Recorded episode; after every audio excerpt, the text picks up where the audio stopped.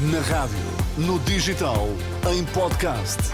Música para sentir, informação para decidir.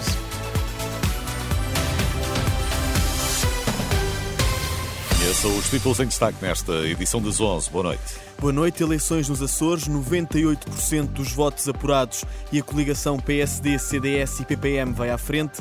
Pinto da Costa apresenta recandidatura à liderança do Porto e deixa uma palavra de apoio a Fernando Madureira.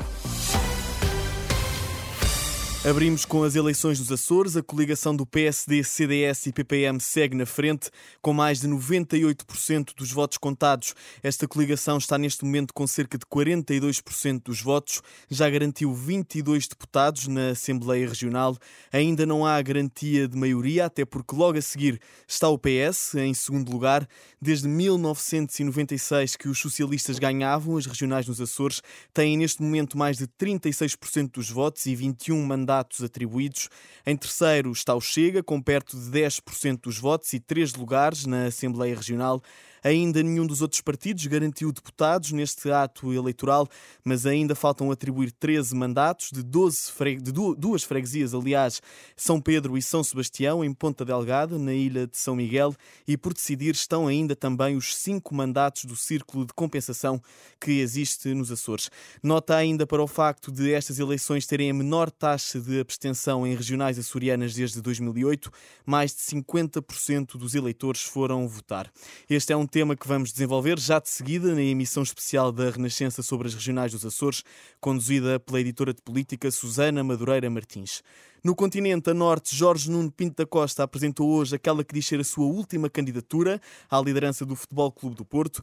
O anúncio foi feito perante mais de 2 mil adeptos no Coliseu da cidade e se a recandidatura dependia das contas certas do clube, o presidente azul e branco garantiu que são positivas e vão ser apresentadas em breve não vou poder revelá-los por imposição da lei e da CVM, CMVM, mas posso-vos dizer que se estou aqui é porque dentro de uma ou duas semanas iremos apresentar um saldo positivo de algumas dezenas de milhões de euros e os capitais próprios positivos. À margem da cerimónia, Pinto da Costa aproveitou ainda para deixar uma palavra de conforto a Fernando Madureira, líder da Claque dos Dragões e que está detido no âmbito da Operação Pretoriano. Quero aqui deixar um abraço ao Fernando Madureira e à sua mulher, porque amigos são os amigos são para as ocasiões. Não tenho que me imiscuir no problema judicial porque não me compete, nem tenho nada a ver com a vida das pessoas. Agora, como amigo, neste momento mando-lhes um grande abraço de solidariedade. Pinto da Costa, na apresentação da sua 16ª candidatura à presidência do Futebol Clube do Porto. Ainda no futebol, nota para os resultados desta noite. O Benfica venceu em casa ao Gil Vicente por 3-0 e subiu à condição à liderança do campeonato. Na zona de entrevistas rápidas à Sport TV, o técnico encarnado disse que a equipa controlou bem o jogo. Controlamos bem o jogo, marcámos na altura certa, o terceiro gol após o intervalo decidiu e estamos felizes por ter vencido. Já o técnico do Gil Vicente, Vítor Campelos, admitiu que a equipa devia ter reforçado a ofensiva.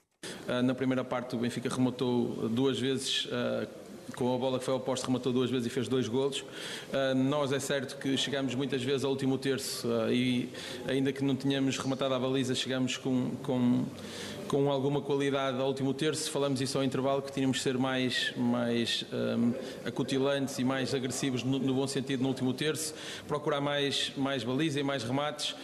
Um, na segunda parte começa com, com o gol do Benfica, o 3 a 0, e então as coisas ficaram mais difíceis.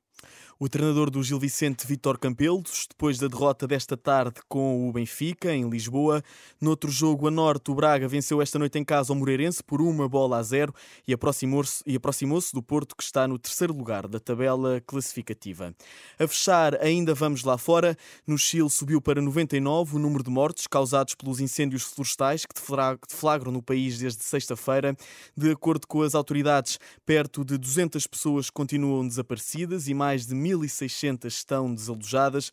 Em Vinha del Mar, uma das cidades mais fustigadas pelas chamas, os fogos já destruíram um jardim botânico com mais de 90 anos.